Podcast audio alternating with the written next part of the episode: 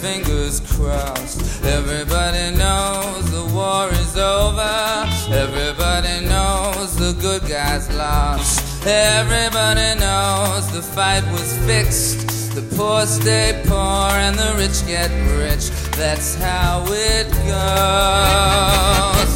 And everybody knows. Everybody knows that the boat is leaking. Hello, and welcome to episode two of Philosophical Tools for Spiritual Life by Arate House. My name is Toby Mendelson, and I want to start with a proposition that I think is rather hard to deny. And the proposition is that the world is in a massive epistemological crisis a crisis of knowledge, a crisis born of the inherent difficulty in discerning truth, facts, and objectivity from opinions, propaganda, and solipsism. And this is hardly a new problem. In fact, I'm inclined to the view that this problem goes to the very heart of what it means to be human, which is to say that it's probably always been a problem, and perhaps it always will be. But the crisis of knowledge seems to have gained a new kind of intensity in this information age. We are all basically drowning in a sea of information, a great deal of which is either overtly, implicitly, or accidentally deceptive. That is, untrue, not valid, not deserved of the description knowledge. So that's my starting proposition. Political crisis, yes. Ecological crisis, well, definitely. Economic crisis, maybe, depending on what your values are and what you read. But behind them all, epistemological crisis, a crisis of knowledge, and connected with that, a crisis of truth. Now, I made the claim in the introductory episode that my job in this series is rather akin to that of a humble cleaner, walking into a messy room and just doing some gentle tidying, mainly with the tools of philosophy. Well, actually, today is less about doing the cleaning and more about just examining the mess. And next episode, I promise, I will attempt to actually clean. Which is to say that this episode is more about looking at the problems rather than trying to solve the problems.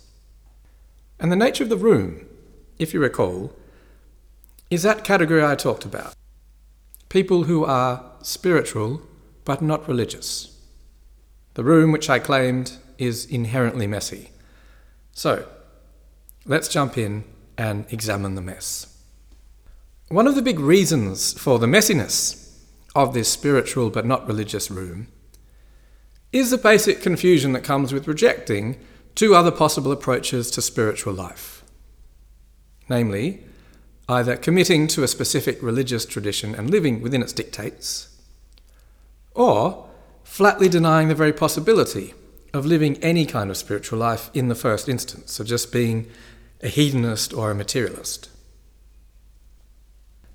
Now, to be fair, I think that there are some very nuanced and wise minds occupying both of those categories. And also, I'm in no way asserting that people in those categories are free of basic epistemological confusion.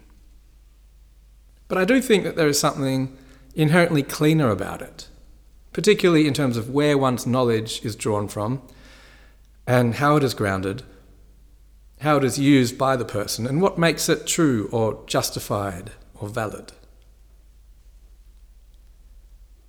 So, as a very, very loose generalization, I want you to bring to mind all of those very dull and tedious debates that were taking place in the noughties between the new atheists and the theists.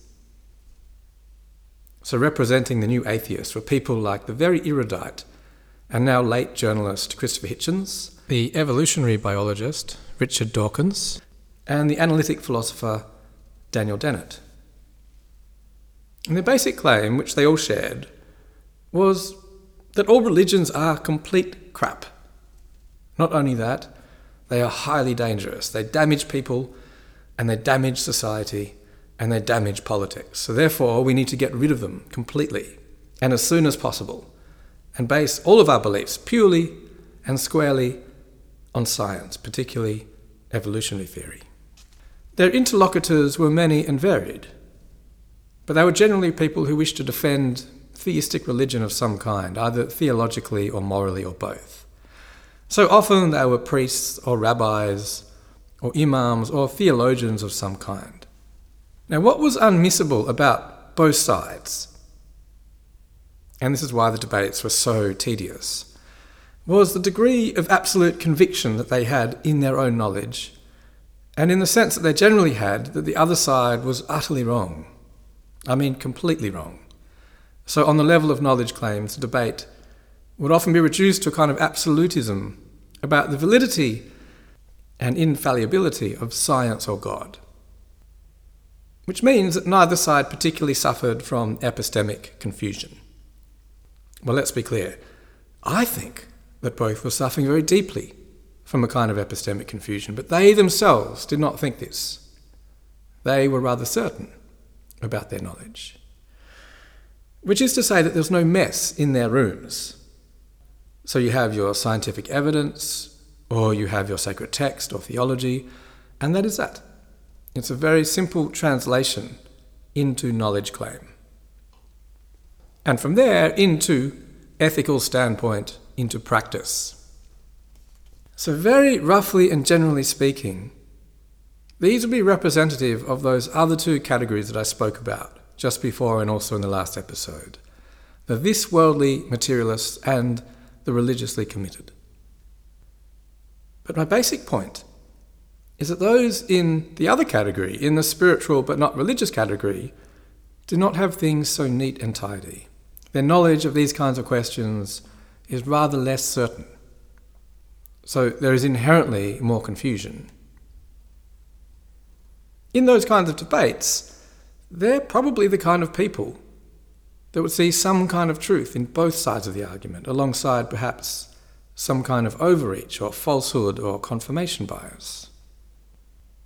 Which I think is kind of a cool position. It's open and it's nuanced, but it also opens the door to uncertainty. And this leads me to the first tool that I want to put on the table in this episode.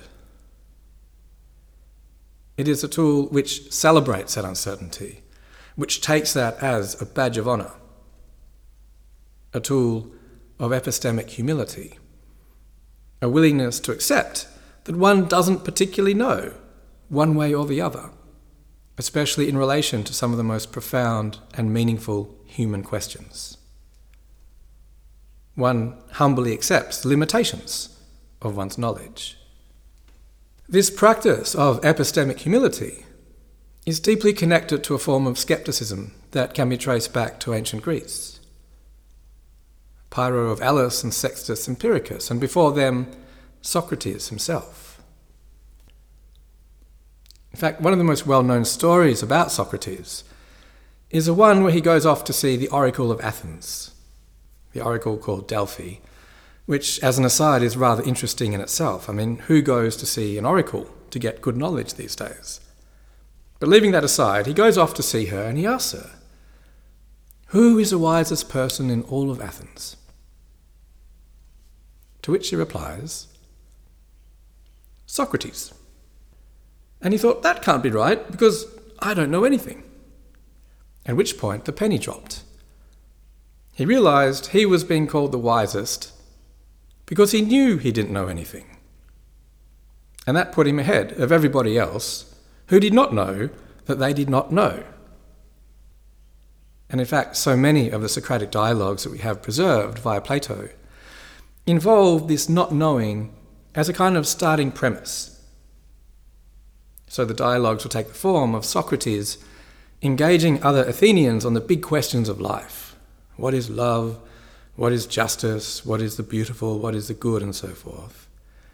And in many cases, the person he's speaking to starts off rather sure that they know the answer to the question. Whereas Socrates never starts from this position of certainty or knowing. He only arrives at some kind of knowledge through the process of the dialogue, which is through reasoning. And this also undoes the starting convictions of the interlocutor, who tends to admit at some point through the dialogue that their starting assumptions were actually rather shoddy, that they were not, in the final analysis, knowledge at all, but rather mere opinion. And not only that, wrong opinion, badly founded opinion, opinion not based on anything logically coherent. So, the starting premise for Socrates is epistemic humility, the admission that one does not actually know. And the skeptics take this a step further. So, while Socrates starts from that position of not knowing, he ends up very, very, very certain on all of those big questions the nature of love, of justice, of beauty, the good, etc. Whereas the skeptics start from that position and always remain in that position. They argue that one can never really know the true answer to those kinds of big abstract questions, and that moreover, it's really, it really troubles the mind to attempt to know. So their answer is actually to just suspend judgment, suspend the process, and in doing so, in suspending the judgment, the mind finds what it's really looking for, which is ataraxia, or tranquility. So, Socrates ends up with an absolutely pristinely clean bedroom after it was an unholy chaos. And his cleaning tool is epistemic humility coupled with rational dialogue or dialectic. And we'll leave aside for a moment the fact that a lot of the arguments we find in Plato are rather dubious. Whereas Pyrrho of Elis, the skeptic, just leaves the bedroom altogether and sleeps somewhere else. But I'll return to this point. That's not because he's lazy. His tool is to always remain epistemically humble and to define spiritual or ethical life as having a tranquil mind, and to see that big rational debates to find good knowledge are actually not conducive to that, because there is no such thing as good knowledge. So you clean the room by accepting that it cannot be cleaned. There is simply another kind of room to be discovered. A better room, the one which emerges only when you put down the quest to attain certain knowledge. So that's a tiptoe into the problem of knowledge in ancient Greece. But what might all of this mean now for those of us in the spiritual but not religious category? Well, I suppose one would not even be in that category without a good measure of epistemic humility in the first instance. You might say it is basically the key to the door of that world. It is a key of openness to different forms of knowledge and acceptance of pluralism, which kind of implies some fence sitting and confusion and being comfortable not having certainty to be a bit of a commitment phobe, but for good reasons. Principally, understanding quite clearly the limitations of humans' ability to know things. So that's why this is our starting point. I am assuming that this is a quality that whoever resides in this category, the spiritual but not religious category, already possesses to some degree. Now, from there, you could go in that more Socratic direction, which implies having the clear sense that good certain knowledge is in fact attainable by us humans. And that could imply having confidence in scientific knowledge or maybe more philosophical knowledge. Or you could go in the more skeptical direction and simply put down the quest and settle onto your fence in the name of ataraxia or tranquility. But if we go for some kind of middle option, then the room suddenly starts getting very messy. So if you're a committed Platonist or a committed skeptic, you can probably stop here. But the rest of us must press on. And I think we have to ask is it really enough to be open but uncommitted, to be a spiritual fence sitter, to always retain a sense of epistemic humility, which implies in the same breath never really assenting or committing to any particular knowledge claims, to be in the sphere of pluralism, relativism, and skepticism in its true philosophical sense. Well, I suspect it is probably enough. If one simply wants to live a decent human life, to be a decent kind of person, to have good friends and good times, and not be the kind of person who trolls other people with their deep convictions or tries to convert them in or out of their beliefs. So, if that's what you're aiming for, the fence is pretty good. But I put it to you that it's probably not enough. If one wants to taste a little more actual spiritual fruit, if one is genuinely trying to live a rich, meaningful, and purposive spiritual life, which actually does transform one's horizons and possibilities. So I'm putting something more robust on the table here. And it is the proposition that to make genuine spiritual transformations in your life, you have to do more than sit on the skeptical pluralist fence. I think the skeptical fence is a most excellent starting point. But from there, I claim, you do have to enter into things, test them out, see how they fit, learn what they do and don't do for you. And knowledge plays a very decisive role in this getting off the fence. It implies a particular way of treating ideas or systems of thought, philosophies, traditions, techniques, and practices. A way which may start off as open and humble and uncertain, but moves in the direction of courageous and experimental. So, really, the courage to try new things, the attitude of experimenting with them to see how they work or don't work. And this is very much in the sphere of pragmatism, which incidentally is a very modern tradition in epistemology, more or less summed up by the phrase, it's true because it works. And I don't think it's a very dangerous move from the skeptical fence to an experimental kind of pragmatism.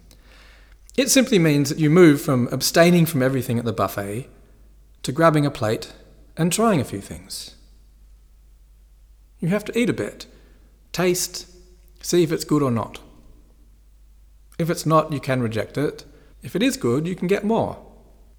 And it is precisely here where epistemology becomes a really, really big and important problem for spiritual but not religious people.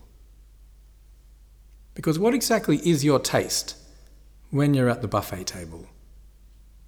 And should you really trust it? Which is to say, how are you actually discerning what works and what doesn't?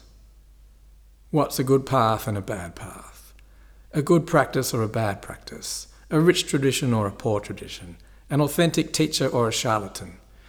How do you know to trust your own judgment on these matters? And if you can't trust that, then what can you trust, if anything at all? And actually, the palate at the buffet is a very good metaphor because it causes us to reflect on what kind of knowledge might inform our food choices and diet. The fact remains that most of us do not just eat whatever we want on the basis of taste. We moderate our choices, usually on the basis of knowledge, particular forms of knowledge connected to health, so often grounded in scientific or medical or physiological forms of knowledge. So at the buffet table, there is already a strong dichotomy between your desires and your knowledge which comes in part from external places and which you place your trust in. And for some people, this can be very paralyzing. It breeds tremendous uncertainty and from there, anxiety. And I think this metaphor transfers to spiritual but not religious life. I mean, it's certainly true that some people might just follow their desires 100%. And there are, in fact, more than a few spiritual but not religious approaches which advocate for that. But most don't. Most present the same kind of dichotomy between what you really desire and what is really good for you. And the fact is that these may not be the same. You may have to give up what you want to eat, which for me is cheese and chocolate mousse, and adopt something less appealing but better for you miso soup and steamed greens. So let me just frame the problem more cleanly outside of the range of buffet metaphors. The problem is that most approaches to spiritual life require us to accept forms of knowledge that lay outside and beyond the sphere of our own desires and life world. And we simply do not know for sure how to ascertain the validity or truth or efficacy of those forms of knowledge. That is, how can we really trust them? So the problem is always connected with spiritual ideas or practices that extend beyond what we legitimately already know with some confidence. And that's why the skeptical fence is so appealing. One arrives at it like a true skeptic simply because of this very genuine uncertainty. So, two issues from here. One, do we need to go beyond that experimental and pragmatic first step after hopping off the fence? Two, if the answer to the first question is yes, then what underpins our knowledge and understanding when we do so? And how and where might we go wrong when we do that? So let me start with the first issue. Do we need to go beyond that kind of experimental pragmatism that I was speaking about a little earlier? Well, I think it depends. It depends very precisely on what you want out of your life. If you want genuine and tangible spiritual transformations? Then the answer is a definitive yes. If not, then staying near the fence is probably a very good idea. It will keep you sane and sensible and open minded. But if you do want genuine transformations, then I'm afraid you must acknowledge how much labour, effort, and diligence is required to accomplish that how much time. And this is to say that true spiritual transformations are very, very hard won. They do not come cheap or easily. In fact, a writer named Malcolm Gladwell made the claim that 10,000 hours of labour are required to gain mastery in something, whatever it might be, be it pure mathematics or golf or zazen. That's a lot of time. Now, I'm not sure if such a claim is well founded and gets our tick of valid knowledge. I suspect, actually, that it probably isn't and probably doesn't. But it is a pretty good loose template for blowing out of the water one of the great fallacies of contemporary spiritual life. Namely, that such a thing does not require very much effort. There are a great many platitudes about this, which are very, very tempting to adopt. And I'm just going to flatly deny that here. I think they are simply and catastrophically wrong. And the implication is that if you wish to perfect any kind of spiritual technique or discipline, from the Buddhist mindfulness mentioned in the last episode, to the cultivation of the Stoic virtues, to the developing of Hindu bhakti or the practice of Feldenkrais, or whatever it might be, then there is simply no choice but to invest an incredible amount of labour and energy in the effort. Otherwise, the only certainty is that one will never accomplish genuine transformation. So, that in itself is daunting, and that is precisely why those platitudes are so tempting.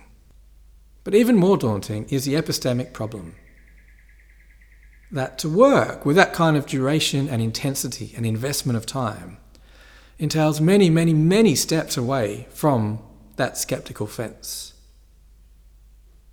It entails treading some kind of path consistently and wholeheartedly. And that definitely entails some kind of firm choice that you make and probably some commitments, even if they remain unstated. And there are many different paths from that fence, leading in many quite distinct directions, some of which are plainly contradictory. So, how do you know which one to take? And what is the basis for that knowing? That, my friends, is the heart of the problem. It is the nature of the messy room. And I suspect that many spiritual but not religious people have at one time or another become rather deeply paralyzed by it. And I'm afraid to say the problem goes even deeper. Once you've taken those steps and spent a decent amount of your time and energy and effort, one year or two years or five or more, how do you know the path that you have invested in is right or true or working for you? And what is the basis of that knowing?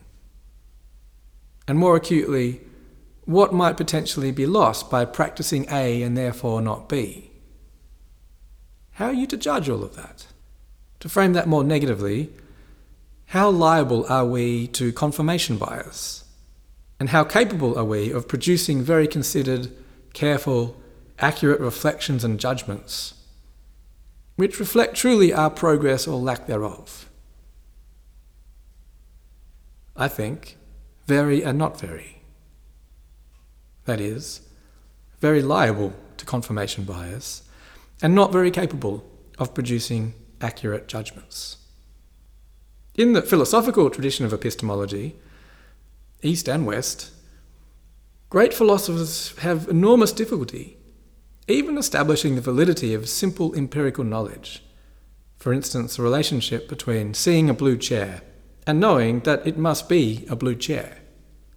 And that's something all of us non philosophers take entirely for granted. So it's important to realize that it's always very hard to establish anything as valid or true. How much more so then in the complex and elusive nature of pursuing something as abstract and intangible as spiritual transformations? Yet somehow we know this is possible. So that's the mess. Humans tend to overestimate their abilities in this area, which is to say, we are extraordinarily good at self deception, especially when we're invested into something and we're attached to it. So at this point, we might be up against more than just confusion or uncertainty. We are perhaps verging on the notion of delusion. And there are, God forbid, very many, quite deluded, spiritual but not religious people. So to step away from the fence is to step into very, very dangerous terrain. So, is it possible to get out of this paralysis? And if so, how? Are there tools of philosophy and forms of knowledge that can be relied upon? Well, I did issue a caveat at the start of this episode that I will be only examining the mess, exploring its contours, exposing it, and that next episode, I will actually start the process of cleaning. So this is a to be continued. But I want to end by just clarifying what we have covered so far. So, the premise of the series is that great subjective or spiritual transformations are indeed always possible for human beings. And I think we all, on some level, know that. But that to really accomplish that, philosophical tools and techniques are necessary. And today, I have examined some of the epistemological issues that go hand in hand with being in that spiritual but not religious category. And not all of these issues are problems. The very fact of being in this category implies a good measure of epistemic humility, the willingness to admit that you do not know, which is connected with a beautiful kind of flexibility and openness in our very pluralistic age. Now, from such a starting point, one could proceed like Socrates all the way into absolute certainty via rational dialectic. And if you have managed to achieve this, please email me before next week, and I hereby formally invite you to do the next podcast. The other option is that skeptical impulse, to always remain at that starting point and never assent to any judgments, on the basis that certain knowledge is simply not possible in the first instance. And if you've managed that, then you already know that everything I've said cannot be assented to, and I firmly congratulate you on your attainment of ataraxia. But for the rest of us, and frankly, I think this will be basically everyone, then somehow or other we must proceed, slowly but surely, into the swamp. So, next episode, I will start knee deep in this swamp, and if all goes well, present some options to get us out. So, thank you for listening, and stay tuned for more episodes at aratehouse.com.au.